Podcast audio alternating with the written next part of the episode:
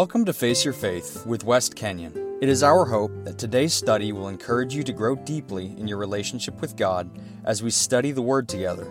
Now let's join West for today's study. Today, we will be taking a look at the purpose of the church, and more than likely a perspective you don't often hear or are encouraged to consider in terms of our current culture. And by no means will I be discussing anything remotely new, but will be taking us back to the original roots of the church and God's desire and the very simple basics of what church is really all about. So let's start off by first looking at what the church is, and that will bring us to the conclusion of the purpose of the church, the true church. Simply put, the church is everyone who has put their faith and trust in Jesus Christ as Lord and Savior. And that is the church, capital C. It is those individuals that are the entirety of the church, again, church with a capital C. Just to clarify why I am using the word church here as a proper noun, is because church, lowercase c, is a place of worship, the building or whatever structure is used to gather the church, God's people, together in a particular location. Now, that will indeed offend some who claim that the structure, the building we call church, is a holy and sacred place on sacred ground. But nowhere in the New Testament can this be found. God's word is clear on this, and since the time of Christ, there is no longer a man made temple, building, or structure, inner room, or a holy of holy place. That was destroyed when Jesus died on the cross. Christ is now the one and only high priest, the only one we are to go to for the forgiveness of sin and the reconciliation with him. And the church, the one true church of God through the Spirit, as I said, is the believer in Jesus Christ. But enough of my explanation and analogies. Let's veer right into God's Word and see what He has to say on exactly how it is. And we will start in 1 Corinthians 3:17. If anyone destroys God's temple, God will destroy him, for God's temple is holy, and you are that temple. And that is crystal clear. There is no way around these very direct words. God's temple is the believer. Yes, you are that temple church, and inasmuch you are part of the whole that makes up the collective entirety of the global church, the body of believers. So at this point, it is important to understand that while each believer is the temple church of God, we are only a part of the whole. And we see this in 1 Corinthians 12, 12 through 27. Suppose the foot says, I am not a hand so I don't belong to the body. By saying this, it still cannot stop being part of the body. And suppose the ear says, I am not an eye, so I don't belong to the body. By saying this, it cannot stop being part of the body. If the whole body were an eye, how could it hear? If the whole body were an ear, how could it smell? God has placed each part in the body just as He wanted it to be. If all the parts were the same, how could there be a body? As it is, there are many parts, but there is only one body. You are the body of Christ. Each one of you is a part of it. Isn't that awesome? Isn't that incredible that those who have put their faith and trust in Jesus Christ are a real temple, a real temple church, the body of Christ? Don't get carried away, however, and think that you are somehow holy and godlike because of this indwelling of God through the Spirit in you.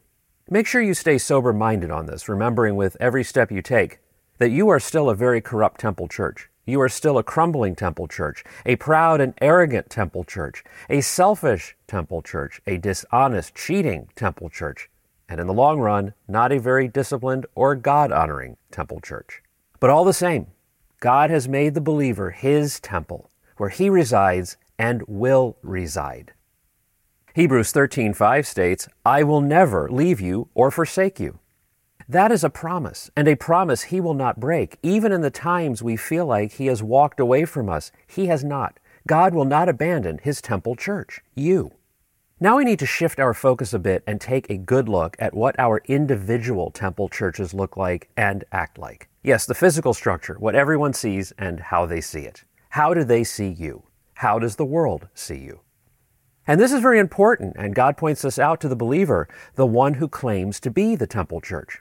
Let's take a look at 1 Corinthians 10:31. So whether you eat or drink or whatever you do, do it all to the honor and glory of God. Doesn't that verse clash with today's culture and thought process though? But like it or not, this is what we, the Temple Church, must do if we are to honor God. We are to represent our Temple Church to the best of our abilities in everything we do. Unfortunately, however, so many places of worship promote and put more emphasis on showing up however you feel best, however you want, than honoring God in all you do. Consider this the outside of your temple church is a very good, if not perfect, blueprint of the inside of your temple church. And let's get some more clarification on that from Romans 12:2. Do not be conformed to this world, but be transformed by the renewal of your mind, that by testing you may discern what is the will of God, what is good and acceptable and perfect. Isn't that a great description of what the temple church needs to be and do and look like? And that is beautiful. That is a beautiful temple church that everyone wants to be a part of and be around, and certainly as it pertains to a place of worship that operates and looks like that is also just as attractive and inviting, even to the world. We are called to be different, not weird different, but different in a genuine God honoring way. Let's take a look at John 2 15 through 17 and take this a bit further. Do not love the world or the things in the world. If anyone loves the world, the love of the Father is not in him. For all that is in the world, the desires of the flesh and the desires of the eyes and pride of life, is not from the Father, but is from the world.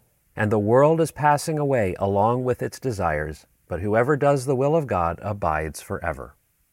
Moving on to James 4 4. You adulterous people, do you not know that friendship with the world is enmity with God? Therefore, whoever wishes to be a friend of the world makes himself an enemy of God. And these passages are very direct instruction on who we need to be as the temple church. So, what best describes your temple church? Let's take a look at a few options. Are you the grand, larger than life, architectural masterpiece kind of temple, the prominent temple that is recognized as the temple of temples, the holy of holies, and right where you need to be?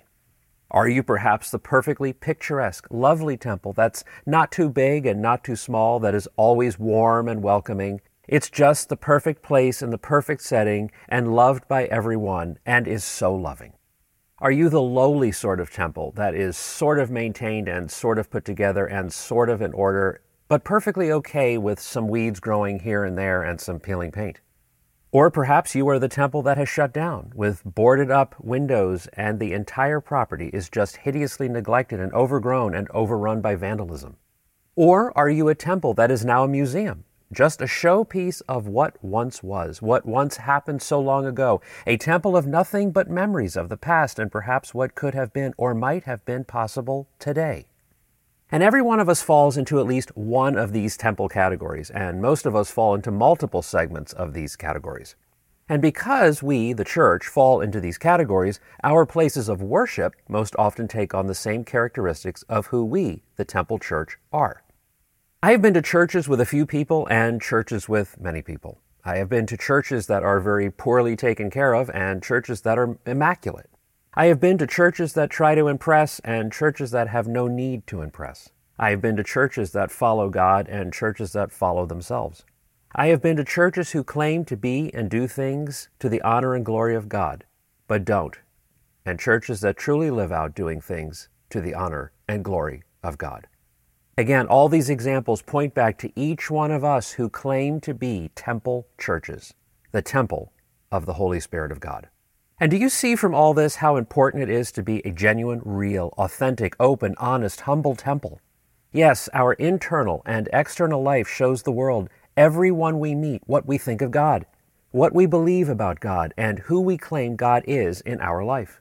Our testimony rides on the eternity of our temple maintenance, the upkeep, Absolutely every detail speaks to the world about our life in Christ Jesus. So, why is it that so many places of worship are more hungry to make a name for themselves, craving prominence and wealth, than allowing God and relying on God to do His work among His church? The answer? Because many temple churches that operate the places of worship are not allowing God to run the show. A wayward, stubborn temple church makes for a wayward and stubborn place of worship. Sadly, we, the temple churches, spend more time trying to do God's job than doing the job God asked us to do. So, on top of being transformed into a new life in Christ when we become temple churches and presenting ourselves to the best of our abilities, we are also called to teach and minister to everyone we can. And what does that look like? Romans 10:15 says, "As it is written, how beautiful are the feet of those who preach the good news." Listen to that. Our temple church is to get going and use its feet to tell about God's word. And when we do that, the feet of our temple church become beautiful. Sounds like a great mission statement. Sounds like a great ad. Spread God's word and have beautiful feet. That sounds like a product a lot of people would buy. Considering most feet aren't that beautiful to begin with, wouldn't you want to take that step? And let's not forget the most famous verse our temple church has been called to action on, and that is Mark 16:15. Go into all the world and proclaim the gospel to the whole creation. So, how do we pull off being well maintained on the outside and well maintained on the inside to do all of this? Stop looking inward at self and being completely oblivious to what is right in front of you. And that would be God, who is smacking you in the face in hopes you will look up at Him, the author and shepherd of our temple churches. Our belonging must be in one place and one place only, not in and not out, but up. Let me explain. If we look in, we are driven by self. If we look out, we are driven by the world. But if we look up, we are driven by God. And when we are driven by God, we are driven out of self and out of the world and into the light of truth and into the presence of God and His will. This is where we need to be in our temple church lives. And when we, as the temple of the Holy Spirit, are looking up, seeking what God wants, waiting on Him for direction, our places of worship will also fall in line and succeed. Not because we created it, not because we conjured it up, not because we are smart and have a degree in theology, but only because we have stopped self, asked God for direction, listened to God's direction, and passionately pursued that direction to the end, to the honor and glory of God. Recent history is showing that many nations are now reporting that those who claim Christianity, those who claim to be temple churches, is plummeting, and along with it, the places of worship. And doesn't that make sense since the focus of the world is on self? The temple churches are looking inward and outward, but not up. They are feebly attempting to fix it all, attempting to fix the world, the air, the water, the other people, relationships, economies, and whole nations. The temple churches are caving right and left, and so are the places of worship. The temple churches are supposed to manage and make better. Perhaps when we build it, our places of worship, and they don't come, and they do leave, we, the temple churches, need to look very carefully at what we are not doing or doing incorrectly. Perhaps what the temple churches and places of worship are doing looks so much like the world that the world has no need for it. Perhaps it is the blatant hypocrisy of the temple churches and the places of worship that proclaim they are different and claim they are called to live different lives and claim it is all for God, yet tragically and in reality are consuming everything the world has to offer and doing nothing more than slapping God's name on it. Why would the world want to be a part of that? Why would the world want to be a part of a very twisted and mixed message like that? It is no doubt the worst marketing scam in the world. Wouldn't you agree if you were going to buy into something, you are very likely to buy the real deal, not a knockoff and a knockoff that is tragically flawed at that? The world sees right through the temple churches and places of worship. They see right through the believers, the Christians, and their insatiable desperation to be relevant, and yes, are mocked, and rightly so. But perhaps the mocking and the hatred by the world toward the temple churches and places of worship is becoming less, and maybe people are becoming more accepting of the places of worship and temple churches that have Christianized the world's doings. Maybe they are becoming popular and loved by the masses because they are a free venue of worldly entertainment marked Christian to make everyone feel a bit better. But is that a place of worship that honors God? Is that a place of worship made up of temple churches seeking God and His purpose and His direction? Or is it a self driven church? So, what does a true temple church and place of true worship look like? It is different. It is serious. It is looking up. And most profound of all, it is being persecuted. Yes, persecuted. And if you and I, the temple church, and our places of worship are not being persecuted, we are not in a right relationship with God. And how do we know that? Because God's word says, You will be persecuted in my name. More profoundly still are the places of worship and the temple churches that run around claiming that they are right with God and right where they need to be, that they are spiritually in the right place and doing exactly what God expects of them and living a life that pleases and honors God. And that is nothing more than being on a highway of hypocrisy. The places of worship and the temple churches that truly honor God are humble temples and humble places of worship who recognize and proclaim that they are not where they need to be. They are not who they need to be in their relationship with God and are still in much need of growing. A healthy place of worship and temple church are eager not to only be good, honest, and real teachers, but also fully willing to submit to being good, honest, and real students. So far, we have covered what the true church is and what it looks like. So, what is the purpose, the reason it came to life? Why does the church exist? To fulfill the passionate desire of God that all who would hear His word and come to know and accept Jesus Christ as Lord and Savior through the temple churches and the places of worship that have been spread around the world. And how has this been accomplished? And how is it being accomplished? And how will it continue to be accomplished. Through you and every other temple church and place of worship who have dedicated their life to tell the world about the Savior, Jesus Christ. We are called to be ministers of God's Word. Yes, ministers. And that doesn't take seminary or a PhD in theology. And don't rely on your place of worship to set your ministry up. That's your job. That's between you and God, and you listening very carefully as to what God desires of you and expects of you. Next purpose of the church is to fellowship. Gather with the other temple churches regularly to be sharpened and encouraged and renewed to continue our temple church ministry. And when we are dedicated to serving God in this way and living as a true temple church of the Holy Spirit of God, we will be respected and loved, and we will be rejected and hated.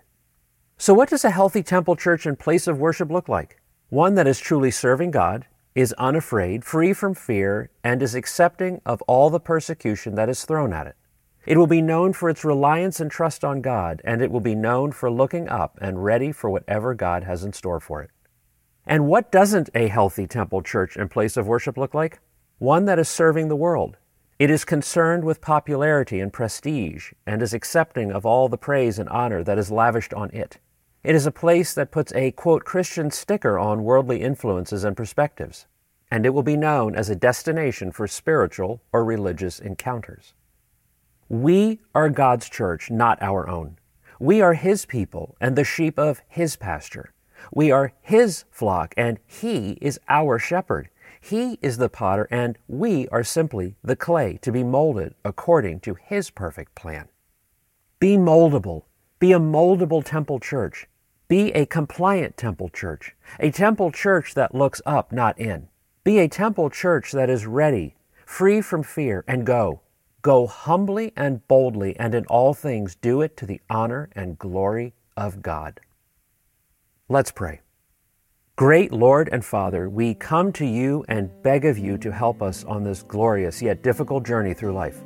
Help us to submit to your will. Help us to look up and see you and your purpose, the true and perfect purpose of our lives. Help us to live as honest, loving, compassionate, and exemplary examples of your church, that our temple would radiate your passion and light to all we encounter. Help us to love one another just as you have loved us and serve with passion all those you put in our lives for your name's sake. We thank you for entrusting us with your Spirit and that you found us to be a worthy vessel for you and a minister of your great word. Protect us and keep us strong in our times of affliction and persecution, that we would persevere in your name to the best of our ability. We now ask all these things in the name of our Lord and Savior, Jesus Christ.